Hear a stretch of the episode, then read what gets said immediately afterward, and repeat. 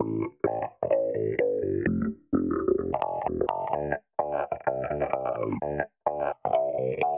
and welcome to another episode of the Ulster Rugby Roundup with me, Gareth Hanna, and recovering from the Monday Blues are Jonathan Bradley. Hello. And Adam Hey guys. Ulster, of course, then got their run of Monday evening fixtures off to a winning start against Cardiff and are now looking ahead to the visit of Glasgow Warriors next week. We look at those games where it went wrong for Ireland and the Six Nations and address a shed load of your listener questions. In fact, my job of drawing up a running order this week was made very easy thanks to the listeners. It's probably our, our best week ever of uh, questions, so thank you all for that. So, um, yeah, basically the whole chat's going to be framed uh, by you lot. We'll begin with that 11 7 win for Ulster at Rodney Parade, although really this chat is going to overlap seamlessly between uh, province and country very shortly.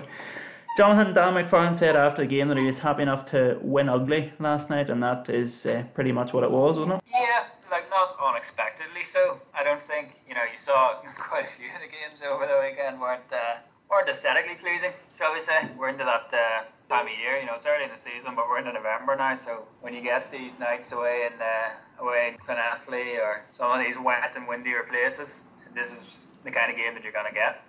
I didn't not enjoy it, if that makes sense. To me, I'd rather watch a game like that where there's a bit of jeopardy throughout rather than the thumping of Newport when the bonus points wrapped up after half an hour and you wonder why we still all have to be there. So, like, I understand if you were watching it from a completely, you know, if you were one of these people that's drawn to the Monday Night Rugby concept and had no particular interest in either team, I'm not sure how interesting you would have found it. But for me, I'll take a game like that over a 40 points to 5 type game every time. So there were two penalties from John Cooney. Lord Mick asked in the first of our listener questions, where does Andy Farrell go for his eye test and how exactly does he rank John Cooney as Ireland's uh, fourth best scrum half?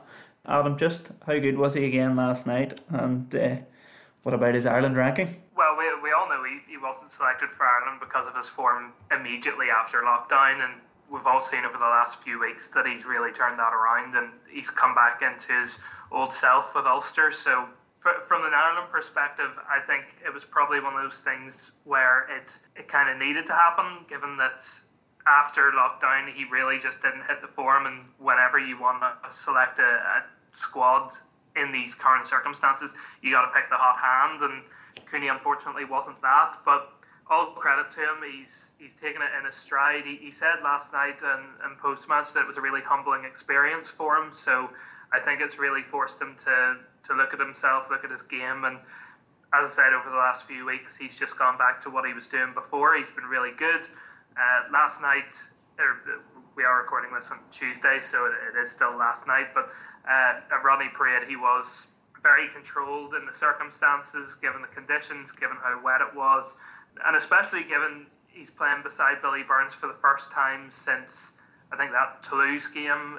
Um, he's got Stuart McCloskey at 12 for the first time since that Toulouse game, and they probably didn't have a lot of time to train together, given that they were all coming in from different circumstances. Where you know Cooney and McCloskey are coming back from Ireland camp, Burns is coming back from injury, so they probably didn't have a lot of time to train together. So for them to put in that performance where everything looked just as slick as, as it always was, in the conditions, yeah, the, this was a really good performance from him. And certainly, I think if Andy Farrell hasn't noticed that over the last few weeks, that Cooney is back to somewhere close to where he was before, then yeah, he probably does need a trip to the local opticians. Already, we're bridging over seamlessly here to Ireland, but another man that some people are suggesting could or, or should be involved is Billy Burns, who was back with the, the Ulster armband on on Monday night. Peter Lockhart asked what's holding him back from an Ireland call up. Uh, is the fact he doesn't place kick? And Peter thinks he has been excellent for Ulster. Adam. Maybe the fact he's been injured for the last four weeks. it's very hard to pick a guy who isn't available.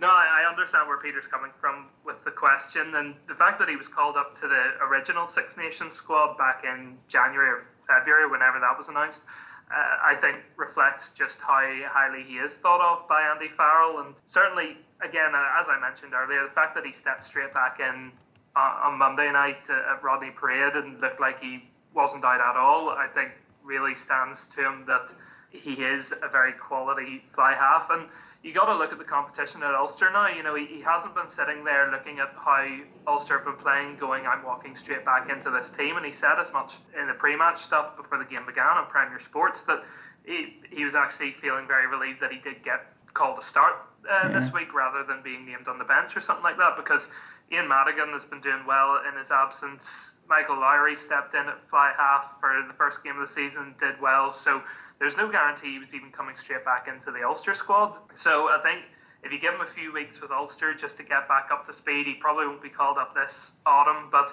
if, if he comes back in, he does a good job from fly half, then Six Nations next year is, is probably a good a good shout for him. Yeah, I mean, like he was third choice, really, essentially, wasn't he, before lockdown? So mm-hmm. he was he was pretty close. Basically, it's I think it's an interesting shift in the narrative because an awful lot of the listener questions we used to get on Burns were like, why is he playing for yeah. Ulster, not why is he playing for Ireland? And that's only, what, a year and a half ago, really, we're talking about. But I thought he was really, really good last night. I thought, obviously, whenever he started, you know, the first thing he had to do was chase back that uh, loose ball to make sure they didn't concede a try after 40 odd seconds or something. But then after that, I thought you saw him come into the game. He looked incisive in a way that maybe some of the other players in the whatever it was 46 didn't look he had a bit more cutting edge I thought. Um, you saw the really nice sort of break and then pass out to Ludik that Ludik just couldn't keep a handle on. To me uh, like I don't know what Adam thought man. like to me it looked like he was a bit flatter than he sometimes is. Maybe that's something as well because there will have been the perception. And look we're talking about the difference between being third choice and second choice for the original Six Nations. Maybe there is that perception that he wasn't exerting the same influence because John Cooney exerts so much influence in a way that the mm-hmm. other guys that are playing for their provinces don't have that scrum half. He at the time was the dominant force in the team. Mm-hmm. And of course, the other thing to note as well is that you know the Irish captain plays in his position, and as we've seen again, doesn't like to give minutes away too easily to anybody else. so there's a lot of factors there, but the guy's only 25, which I think is easy to forget. I certainly sort of yeah. forget that he's as young as he is. I think he's still 25. Uh, 26. he's just turned 26.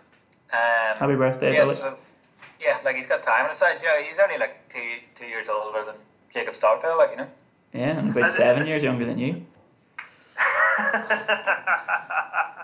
seven? No, wait. He's six years younger than oh, six, six years It's interesting that flat point. Uh, I completely agree, and it's something that I think is overlooked a lot of people overlook the variance that Billy Burns has in this game. I thought his kicking game was very good last night as well. Just Ulster seemed to do a lot of kicking in field rather than going for touch, which was a very interesting tactic because especially whenever Matthew Morgan's such a good runner with the ball from 15, but it was very much trying to test their back three. And I thought Burns was really good at exploiting that and putting some great probing kicks down deep uh, into the backfield. And just having that variance in his game, I think, is something that a lot of people don't realise about Burns, in that he is able to change things up. He, as Johnny said, he came a lot flatter. I wonder if that's the influence of having Ian Madigan in camp. Because we all know Madigan loves to play on the gain line. I wonder if there's just that little bit of exchange of knowledge between the two fly halves that'll that's benefiting both of them. So I, I think the exciting thing for Burns is there's still room to grow. You know, he he's not the finished product mm-hmm. at fly half, but as Johnny says, he's only 26. Mm-hmm. He's still got many many years ahead of him. He's he's not you know expected to be the finished article mm-hmm. right now. So if he's in the Ireland mix now, and he's still continuing to grow his influence over this Ulster team, then there's a lot of excitement about what he could potentially do if he continues mm-hmm. on this trajectory with Ulster. Yeah, and Johnny Sexton uh, certainly isn't going to last forever. Uh, what about the fact that that game was? he would. He would definitely disagree. What about the Monday night? How did we find it? Could we adjust to it? I don't care for like I don't know. Especially I, six o'clock. Six o'clock's a ridiculous game on a weeknight for anything. Yeah. Surely people like, are still like cooking their dinners and getting their dinners at that time. Yeah. Well, like Spurs have played a few Europa League games at six o'clock, and uh, you're not really you're like you're not ready for it by the time you finish work and get dinner. But no. uh, so I'm sure like Ulster fans are the same. But I don't I mean, know. It, it, works a lot better for deadlines for them. yeah, but, yeah, definitely.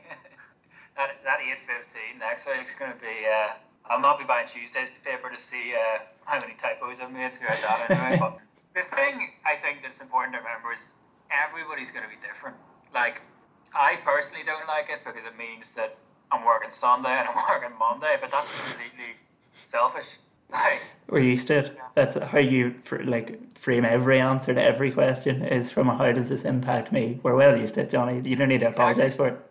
Exactly. But like everybody's going to be like that in the same way that I love Friday night games because the stadium is a three minute walk from my house and it gets my work done on the Friday. Whereas if you live further away, and like I know this is the case, it's just it's presumed that all Ulster fans like Friday nights. But if you live more than 45 minutes away from the ground, then it's actually quite difficult to get there o- of a Friday Yeah. for that kickoff. So, you know, that group prefers Saturdays. And I'm sure there is a group out there that likes Mondays. I personally just happen to not be a part of it. Please that's write what- into us if you're part of the Monday night Ulster Supporters Club. I, I didn't mind it. If anybody does like Monday nights, I'd, I would genuinely love to know why.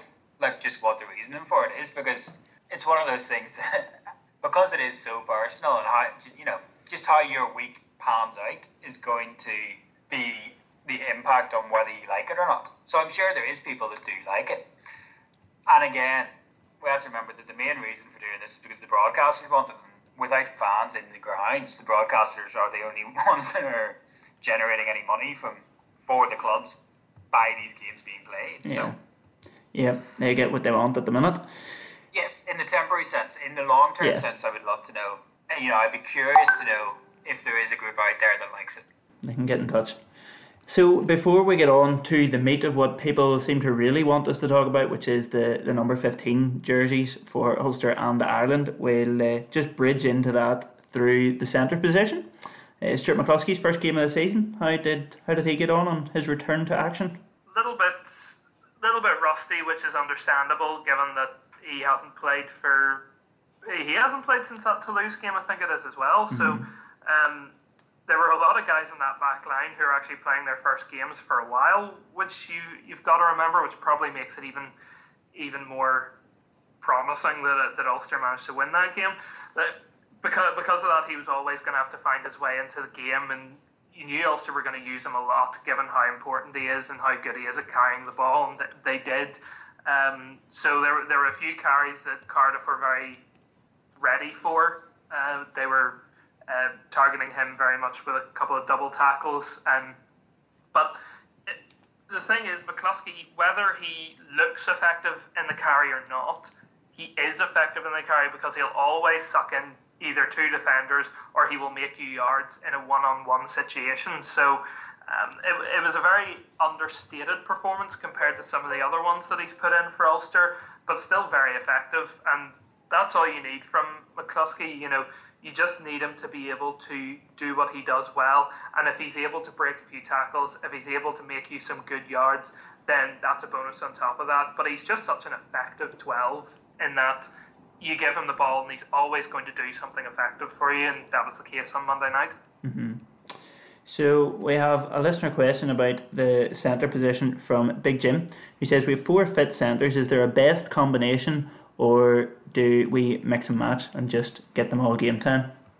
Yeah, I think I would mix and match for the time being because Hume and Moore you want to see continued progression from because so you don't want you know you don't want them to ha- have had this run on the team and then McCloskey and Marshall are back and you don't see them again until February. So I think those guys and the other thing as well is I think with them both being so young, like I think it would benefit them to get time with both McCloskey and Marshall, uh, especially in the 13 jersey, you know, to, I suppose, get a better idea of just what the 12 wants from the 13 sort of thing. You know, when, if James Hume's playing 12, um, then even just building that relationship with Burns, or if Murray's playing 12, you know, because we've seen them both play both positions now, actually, after after last night. So just to build yeah, to build upon those relationships between the other guys, it doesn't necessarily have to be that you know McCloskey and Marshall have played a lot of rugby together, so they're a partnership, and now Hume and Moore played a bit more rugby together, so they're a partnership. You know,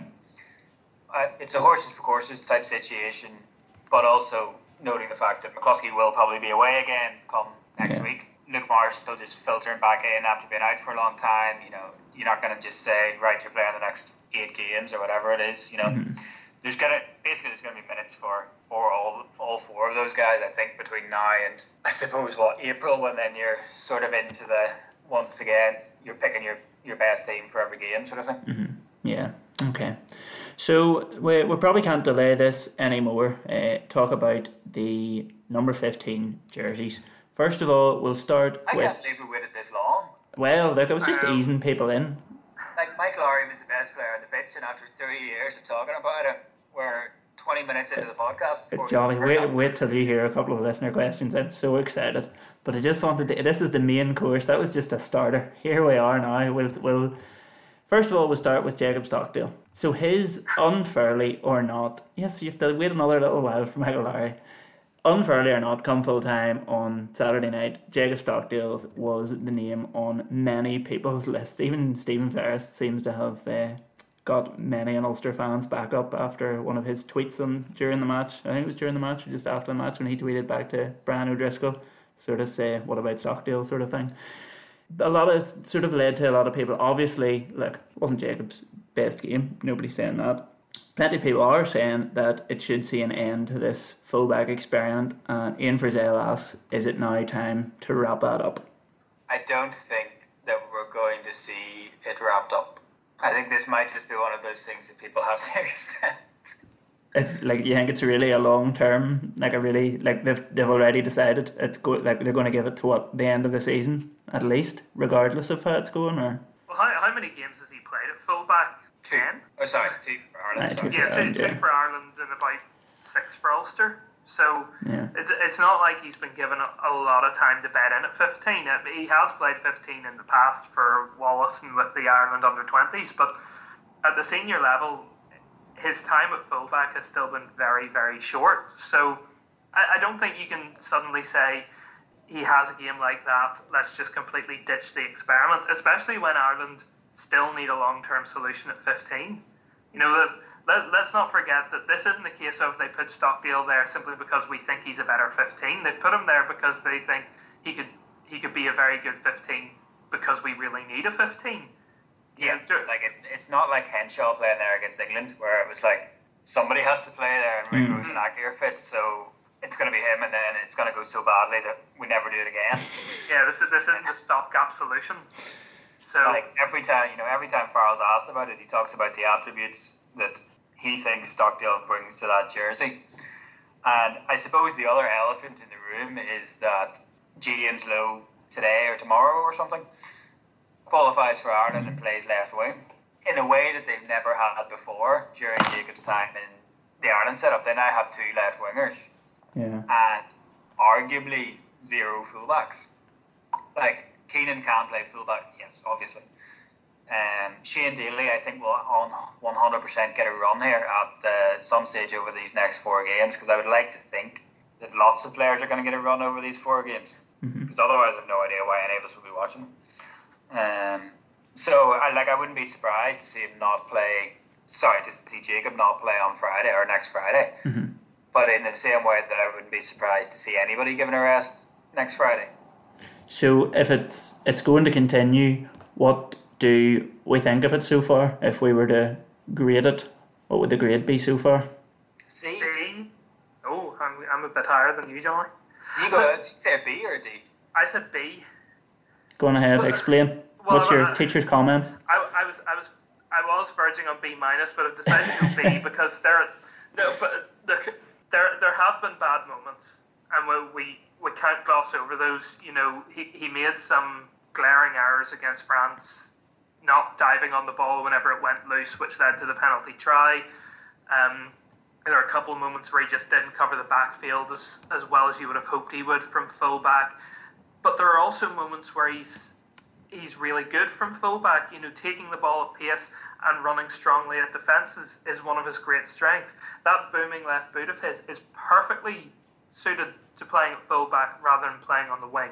Coming onto a, onto a ball at pace from deep and chipping over the oncoming defensive line is perfectly suited to fullback as well. So there are attributes that Jacob has which are perfectly suited to fullback.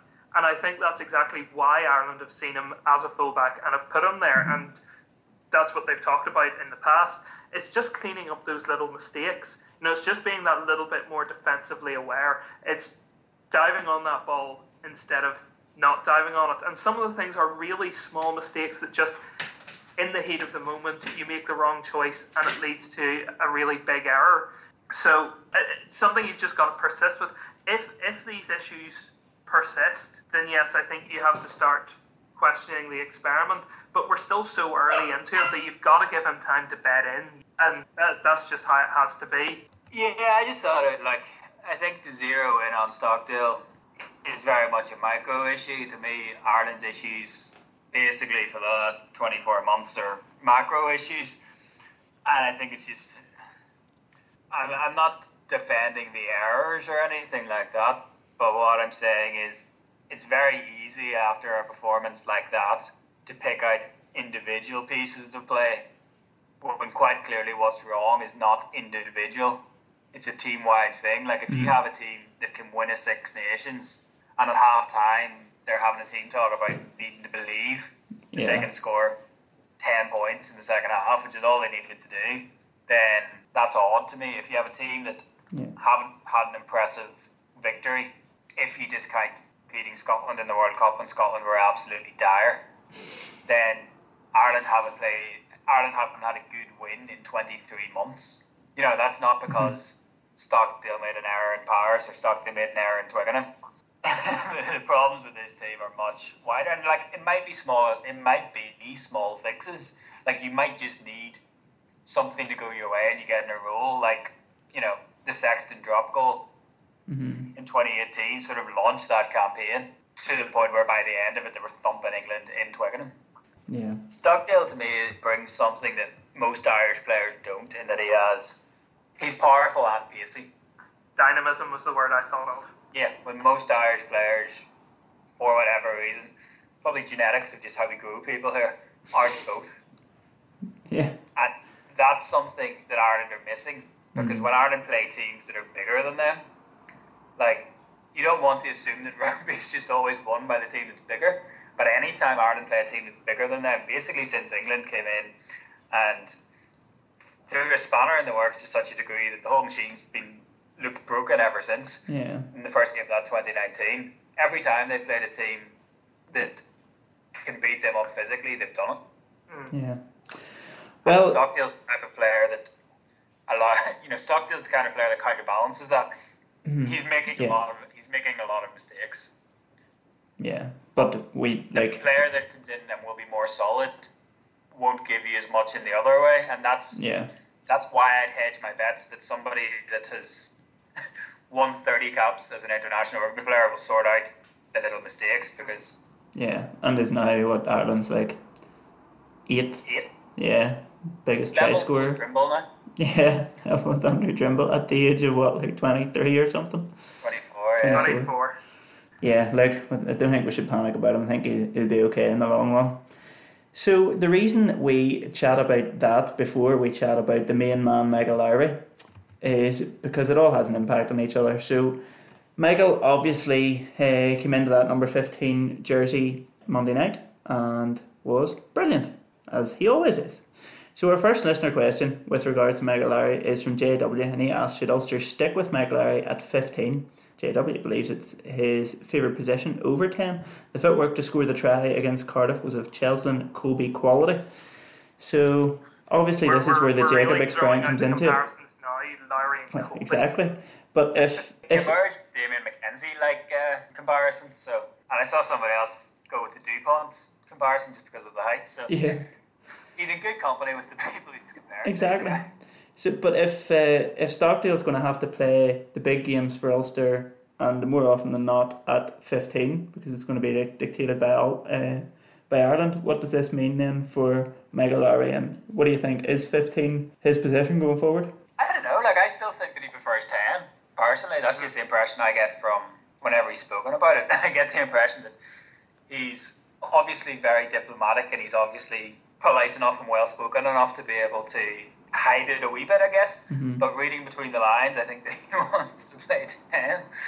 And it was interesting actually to hear Dan Soper a few weeks back say that he'd like to see him play 10. Really? Um, haven't obviously seen him play 10 in school.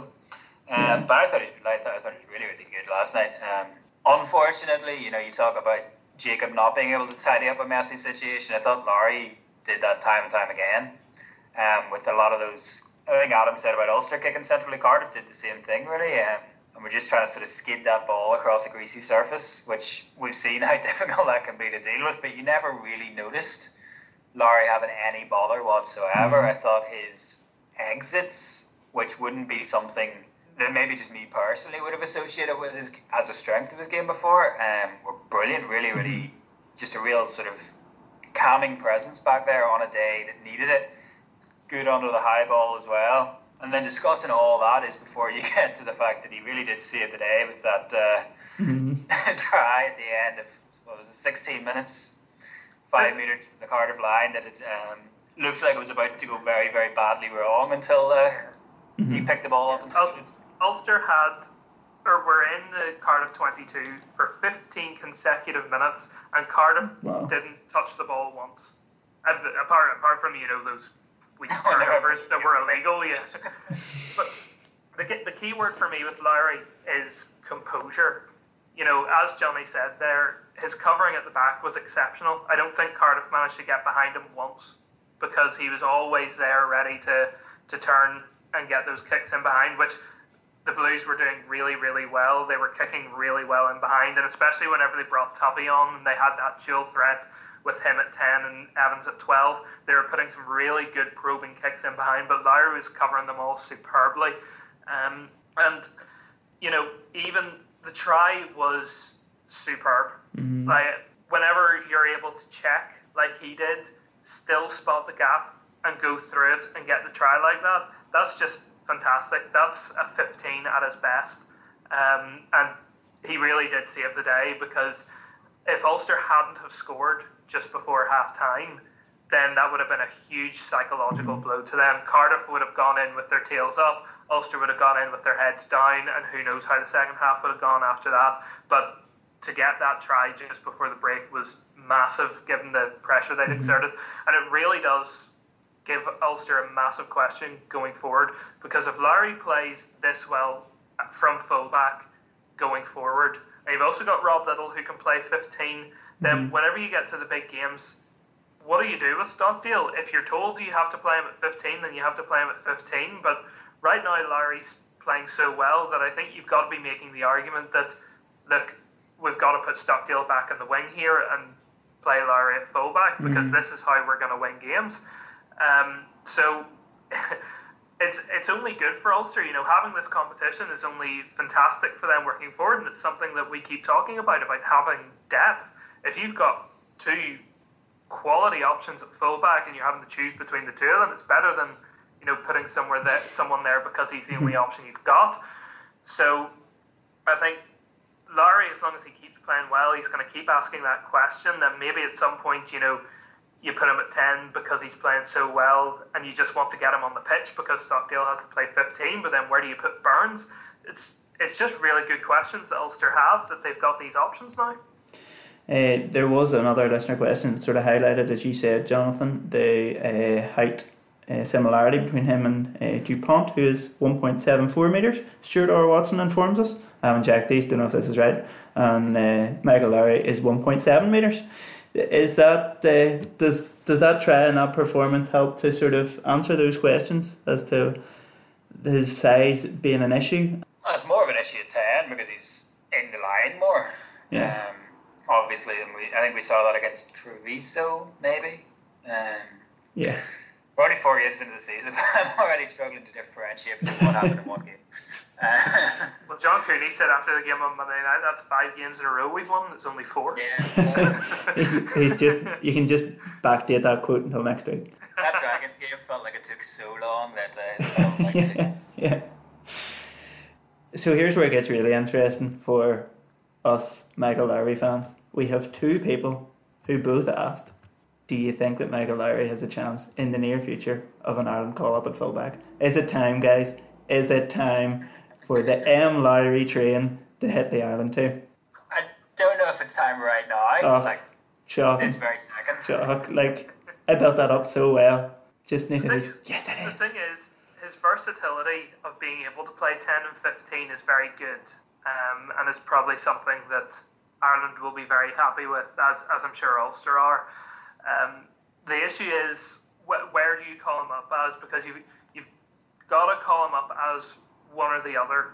As, as much as you like having the versatility, you've got to have one position primarily in mind for him. Has he had enough reps at 10 to justify putting him in ahead of one of Burns, Carty, or say uh, Hanrahan or Healy down in uh, Munster? Probably not. Or, well, sorry, no, definitely not. He's only played one game this season for Ulster at 10, and you could not justify putting him in there as a 10 ahead of one of those guys. Has he been good enough to beat out one of the guys who are currently playing 15? Maybe, but we are maybe talking not. about one game, like because you know he Yeah. missed a game, came on and played ten minutes of the other one. So that I suppose that like in my mind, that I would put Hume and I would put O'Sullivan and I would put Moore and Lowry all into the same boat.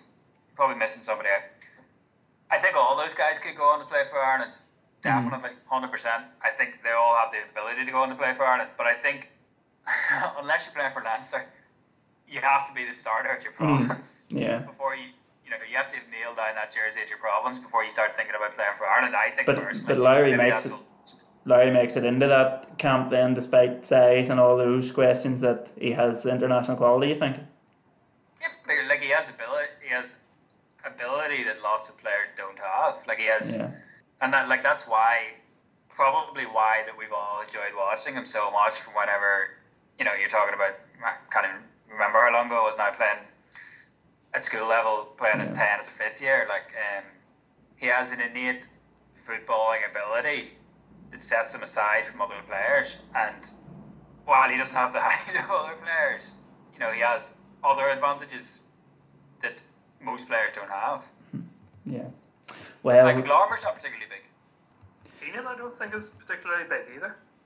Height wise. But then it's the. Do you know the like like those Dupont comparisons, whatever? But he just looks a lot more sturdy than Michael. Like every time Michael Lowry gets hit, you're just like, oh my word. I, You know what I don't like the, I don't like the Dupont height comparisons because scrum halves typically are never overly big. Like Ruben Pinar is really the main outlier in terms of a tall scrum Mm. Yeah. half. Scrum halves don't need to be big because you know they're not generally taking contact. They're generally the ones shoveling the ball on for the rest of the backs to do the work. Yeah. a full a fullback, you're taking contact a lot more. Uh, But Lau- Lowry definitely uses his height to his advantage because he does get very low into into contact, and that does generally get him a few more yards Yeah. whenever he takes the tackle. So it's it's not necessarily a disadvantage. It's maybe maybe not necessarily a complete advantage either. But I, I wouldn't necessarily say it, it works against him or anything Yeah. like that. All right. It's a balance. It's like you know, it's robbing Peter to play to pay Paul. Like if he bulks up and ends up top heavy like an inverted pyramid, then he's not going to be as nimble as he is. Yeah. So he is putting on an extra, I don't know, four kilos, say, of muscle in his upper body, going to be worth what he would then lose in the Yeah. what is the real strength of his game in the that he's so nimble and his footwork so good. Yeah, absolutely, absolutely. Well, look, that's a, a future we can all get very excited to, to look ahead to. Anyway, just a final word on the back line. Nev asks, is there any word on Robert Baloucoune's progress, and do we know when he's coming back? Not for a while. Like it's a proper seriously bad injury. Like um, And it's one of those ones that probably needs it managed after he comes back as well. You're probably not going to see him coming straight back in and playing 80 minutes. But that's still a long way down the line, as Johnny says. Yeah, well, yeah, that's that, it, that, that was just the, sorry. That was just the impression that I was under. No, no time scale has ever officially been put on it, but I Yeah. was under the impression that it was yeah, long a long term. Yeah, okay. So the other listener questions then are about the pack, um, mostly from Donal, who asked a couple of questions. But first of all, how long is long enough, he asked, to judge the quality of Sam Carter? Week by week, Sam Carter is guilty of brainless penalties, says Donal. All right, I'll take like, this how one. much, you mean how much longer? How much longer should we give it? Yeah, how much longer before you just start slagging him off like Donal seems to have already started doing? Look, Well, for, for, he's for not an got long left in his contract, does he? Yeah, he's got another. He's got this season, then he's uh, he's up for a Uh, Look, whenever you're bringing in NIQs, you want someone who's going to bring a, a bit of quality, especially during the international windows. You know, especially whenever you've only got a limited number of NIQs, you've got to you've got to make the most of them. And for me, Carter is someone who I think Dan McFarland really likes because of his leadership and because of his no holds barred attitude. Um, but certainly on the pitch, there are just some moments where you're really thinking to yourself, you know, what what's going on here? You know, he, he does give away a lot of penalties. On Monday night, he gave away one where he shot way out of the line, and instead of dropping back, he then tried to play the ball whenever it was passed towards him. So he didn't get a yellow card though, so like, yeah, you know, you got to give him credit for avoiding that. how, he, like, how he didn't get sin bin for that beyond me, but he must have done something. Look, I'm, I'm sure. I'm sure that what he's brought from the Brumbies in terms of the maul, I think, is something that I think people haven't really realised. I think coming from a system where they rely so much on the maul, and to see how Ulsters has improved over the two seasons he's been here, um, I think he's probably had a big hand in that.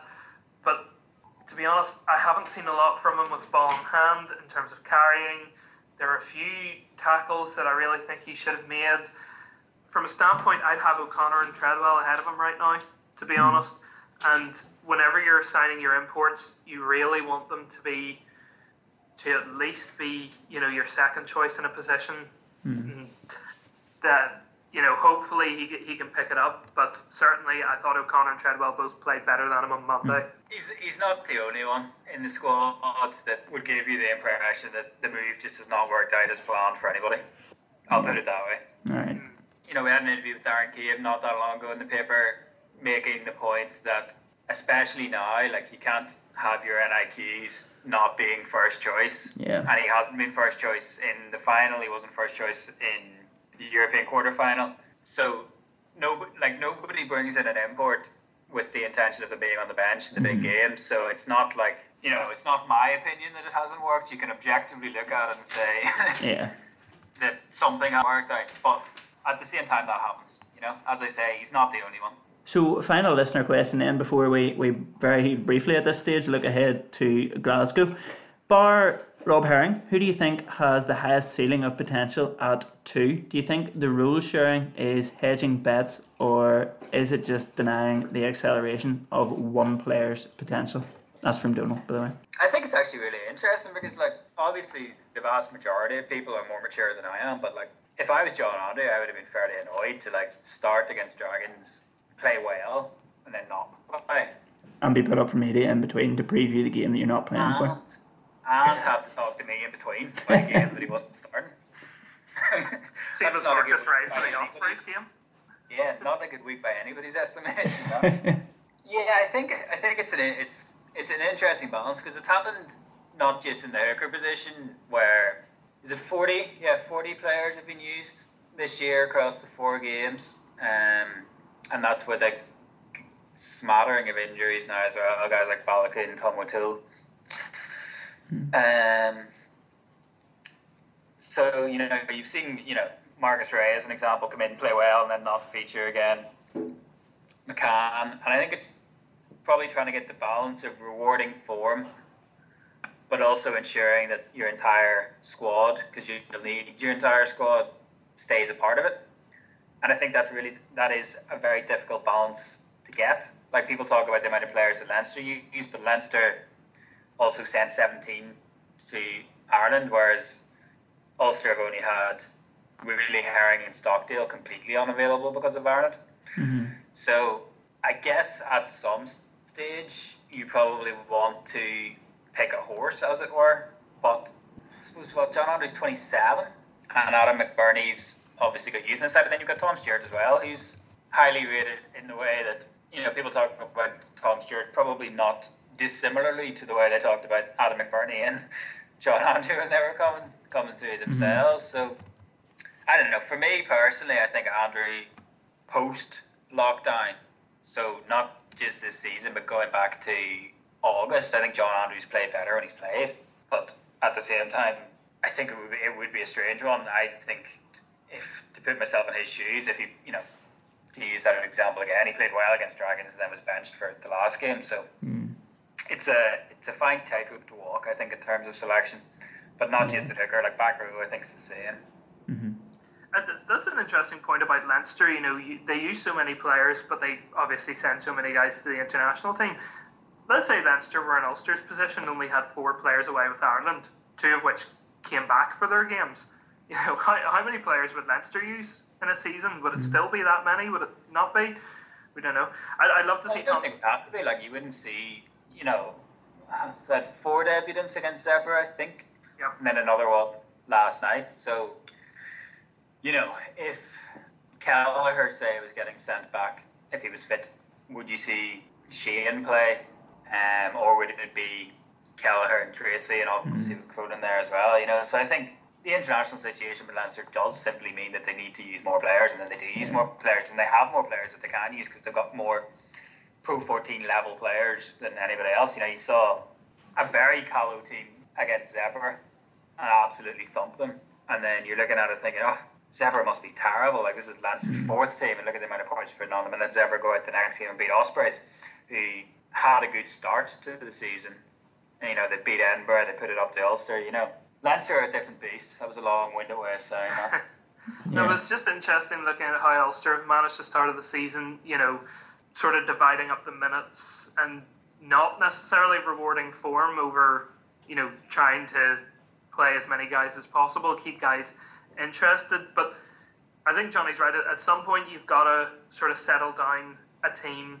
Maybe going into Europe, you know, now is maybe the time where you can sort of mix and match, and you can bring a few guys in, give a few guys minutes, have a few academy guys playing like Ethan McIlroy. They probably didn't have designs in him playing an hour in the game on Monday night, but he came in and did well, and that'll do wonders for his development. So this is a chance to see what you have. But I think as we sort of move towards December, we'll start to have a few combinations coming together, playing a bit more regularly, especially that back row. I think at some point the back row has to settle down, not have mm-hmm. so many moving parts. Um, and I think at hooker you'll probably see someone emerging as sort of the more number two for whenever uh, Rob comes back from from Ireland mm-hmm. camp. But I think that is what we see normally. We've just had a we've got a very long run on Pro 14 games. Like yeah, you're be on the horizon normally now. Yeah, yeah. This, but uh, but so, I think like I this think week would be bit, an Interpro before Europe normally. Mm-hmm. Yeah, but I think it is a little bit more pronounced. You know, when have when have Ulster rotated so much in the back row? We've seen rotation in the back row, but when have you seen so many guys mm-hmm. using the back row? I think Ulster have used eight different guys in the back row now, nine possibly. Like, when have we seen that many used yeah. in a run of fixtures? I, I don't think Ulster have ever used that many guys in the back row. So I think that's a different thing that we see from Ulster this year. It's not necessarily the rotation; it's the number of guys involved in the rotation. Yeah. Well, very quickly before we go now, Ulster with Glasgow are coming to Ulster next Monday night at quarter past eight, uh, much to Johnny's delight. And really, the way this season is shaping up, Ulster have now won four games from four, and as was it John Cooney or Billy Burns predicted, it's going to be five from five, realistically, isn't it? As we were talking before we started recording, it's hard to see Ulster losing to anybody, certainly outside Ireland at, at this stage. Well, we did say that they would. We just said it, yeah. it was hard to predict in which game it would come, but there will be an outlier, I imagine. And it will very much be an outlier because of the way the league is now, and that Glasgow are not the Glasgow that they were last year. No, well, sorry, the Ospreys result I forgot when I was talking about some of their better results. There was that they beat Glasgow as well. Um, so Glasgow have only beat, you know, they've won one game against Scarlets. It's not been going particularly well for them this season. They've obviously, you know, we all know about the quality of players that they've lost since that league win here, which was about five years ago. Um, Hogg, Russell, Gray, among them. Really, not just Glasgow's best players, but Scotland's best players. Mm-hmm. And obviously, the unforeseen coaching coaching changes with two of your coaches getting national jobs. So, mm-hmm. Yes, it is a different Glasgow than the one that I suppose even two years. You know, we're not that far detached from Glasgow absolutely thumping Ulster uh, in a semi final, but I've not like I've not seen too much of them. I saw the Connacht game. I had the Leinster game on in the background last night while I was finishing up my work, so I didn't really get a great chance to have much of a look at them. Glasgow are quite similar to Ulster in that they rely on one guy, and for Ulster it's Marcel Coetzee, and for Glasgow it's Leone Nakarawa. Him not being there makes them a completely different team because having that unpredictability in their second row with Nakarawa and him being able to flail his arms around like an octopus and get offloads off all over the place just makes them such a different team. And I mm-hmm. think it's, it's actually quite disappointing to see where they are now because whenever they were at their height, if you had them and Edinburgh where they are, maybe not right now, but last season, competing as the two Scottish sides, then Scottish rugby would be in a really strong position. But mm. unfortunately, it just seems that the rise of Edinburgh has co- coincided with the decline of Glasgow. It'll be interesting to see if Glasgow have any guys back from Scotland that they didn't have for uh, last week's games. I, I don't know what their policy is on letting guys out of the bubble on an off week, but if if they had a couple more guys, they'd be a bit more of a of a threat. But really, Ulster should be looking at this game as they're coming up against a team out of form. Ulster, a team in form. They really should be targeting this as getting a getting a good win on the board. And you know, I, I was quite impressed by the fact that Ulster still managed to win on Monday night without Marcel Coetzee. If he's still carrying a little bit of a knock, could you maybe go two weeks without him, give him two weeks off, a bit of a mm-hmm. rest? You'd obviously want him back in there just to be sure, given how good he is. But Ulster, I think, shed sort of that aura of Ulster can't win games, especially away from home, without Marcel Coetzee. I think even though Cardiff had a really good game at breakdown, they managed to shed that aura of, mm. you know, we need Coetzee to win games if they could do that two weeks in a row, that would be massive, and you could get that rotation yeah. going in the back row again for a week. Mm-hmm. Well, that's pretty much us for this week. Then we will be back next week to look back at that Glasgow game. Um, and ahead to another big weekend with Ireland back again playing Wales uh, next Friday night. So uh, until then, you can keep up as usual with all the latest news on the Belfast Telegraph website, in the newspaper, and the Sunday Life as well. And now you can sign up for Jonathan's um, rugby newsletter, which goes out at lunchtime on uh, Monday.